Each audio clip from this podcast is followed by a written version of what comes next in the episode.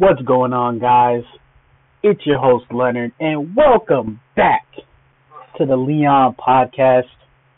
Hope you guys enjoyed All Star Weekend that just went by. You know, I've been keeping track of my sports, checking out the AAF, man. The AAF's a legitimate league out here. You heard it here first. Alright, I really rock with the AAF. For those who don't know, I'm an Orlando Apollos fan. I am a Floridian, so I'm gonna root for my Orlando Apollos, Apollo gang all day. But keep in mind, I have also been keeping track of basketball as well. You know, as you guys know, I'm an Orlando Magic fan, and we are currently on a five-game winning streak. And we traded for potentially our point guard, of the future Markelle Fultz, at the deadline. So I'm really excited about the future of Magic basketball. I'm really excited to see them finally make the playoffs. I've made the playoffs since 2012, but I think we got a good shot to make it this season. It's getting competitive in the East. While I was watching All Star Weekend, I was looking at, you know, we're about good ways into the season. So why not make a video talking about the top five worst basketball teams in the NBA this season? So without further ado, let's go ahead and get into this list. Number five, we have the Atlanta Hawks, who come in at a record of 19 and 39. And to be honest with you guys, this is just about what I expected. The Atlanta Hawks possibly made one of the dumbest moves I think I've seen in a long time by trading away Luka Doncic, who they selected third overall, to, in order to get Trae Young, the Atlanta Hawks, the reason why I thought it was a bad move at the time is because the Atlanta Hawks have need are in such need of talent, like it's ridiculous. Dennis Schroeder is gone. He's out here in OKC now. And it's like Luka Doncic's versatility was so vital for the Atlanta Hawks. I felt like he could have really fit into the Hawks offense quite nicely. Really outside of John Collins, there's nobody worth watching in Atlanta. The Hawks are miserable like I said, they they won 19 games. You know, they're going to have easily a top three pick next year. I'm more than certain of that. And the problem with the Atlanta Hawks is they really just have just a whole bunch of okay guys. I mean, Taurean Prince, he's okay. You know, they have the young man. He begins with an H. I can't pronounce his name. Carestis. I think I think he's on the Hawks but just they have absolutely no talent. They have Dewayne Dedmon at center. Like they absolutely have no talent really outside of John Collins. Trae Young is a solid rookie. Don't get me wrong. I think Trae Young is going to be a star, but it's going to take more than those two. The Hawks will be rebuilding for a while. Don't count on the Hawks to be in the playoff race anytime soon. Next, we go to the Chicago Bulls, who have won 14 games. They're 14 44.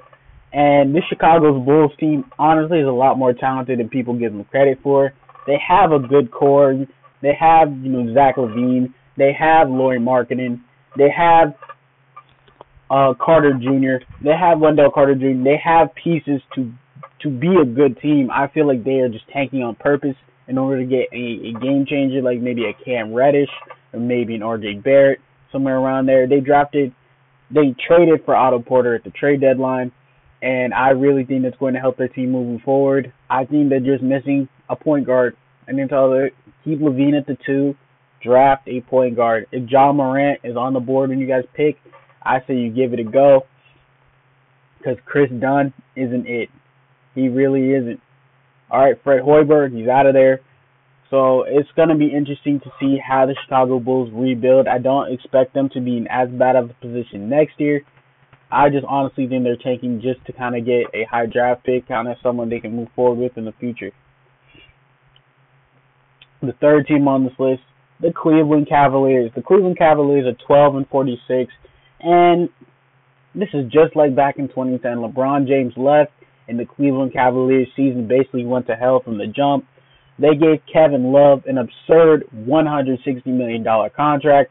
I don't even know why.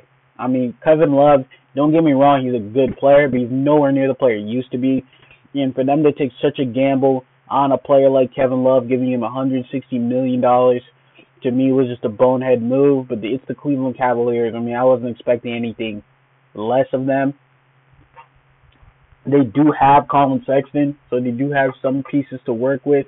They still have Tristan Thompson for depth. You know, like I believe they still have they still have Jordan Clarkson. They still have pieces to get better.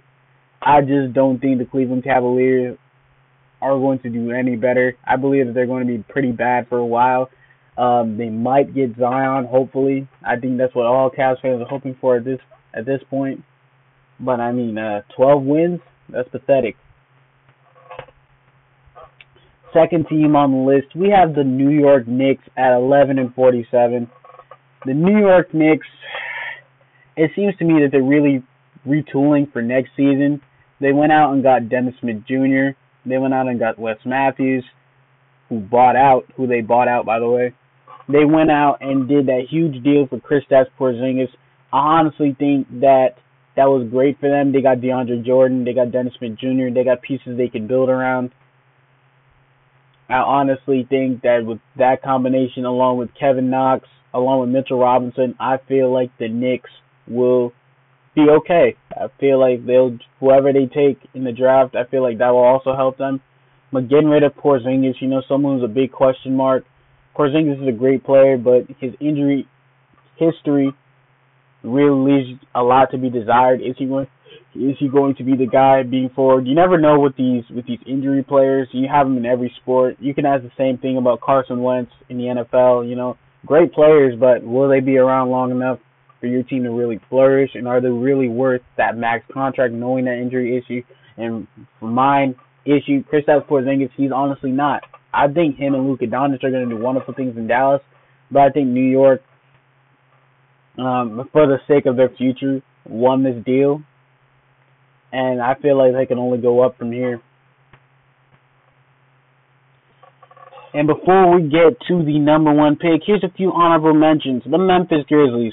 All right, they got rid of Marc Gasol. They're pretty much in a complete rebuild at this point. Mike Conley, expect him to be out the door soon, pretty soon too. The Washington Wizards. John Wall out for season. Bradley Beal, yeah, he's taken off, and they really missed an opportunity to just do a full-on rebuild and trade him at the deadline. Bad move, if you ask me. Oh, but getting rid of Otto Porter's contract was a positive, so I'll give them that. The New Orleans Pelicans. The Lakers literally gave you guys a ton of young pieces, a ton of pieces to build around, and multiple first-round picks, and you still said no. Bad move. Anthony Davis is going to leave in the offseason, and now you're pretty much going to leave with less value or nothing. So good move, Pelicans. No wonder your GM got fired. The Dallas Mavericks.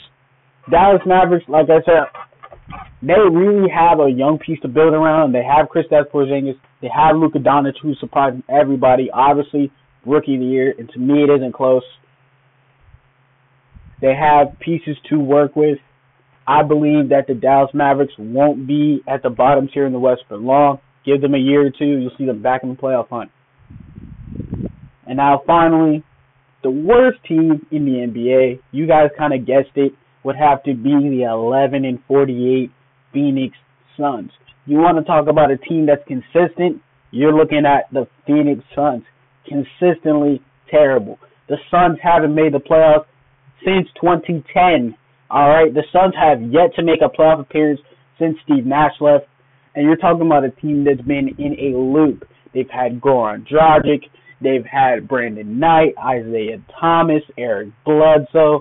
They've had Marcin Gortat, Marquese Chriss. They've had Channing Frye. They've literally had pieces upon pieces to build around, but the Suns can never get into the playoffs. And that's um I don't know if it's the West is just too hard or Phoenix just doesn't have the talent. But to me the Suns have never really been like a like a super super bad team until recently. They have Devin Booker, and he's literally doing everything in his power. And it's just much like the Anthony Davis situation. He can't do it alone. You know, Devin Booker is going to leave that team very very soon. You know, we're getting to that stage in the NBA where people want to win and win now. And the Phoenix Suns offer him little to no chance of that. So Suns fans, you're in for a very, very long ride. One of the longest playoff droughts in the NBA. Phoenix Suns I don't know what to tell you guys. You guys better start marketing. Better start rallying around. You guys cleared through coaches like nobody's business. You guys cleared through Jeff Hornacek, cleared through Earl Watson. Literally, I don't know what to tell the Phoenix Suns at this point. It seemed like their damn GM is it seems like the organization has to be run by kids or by a computer or something because they just keep making bonehead move after bonehead move. Phoenix Suns though, hang in there. All streaks got to come to an end eventually.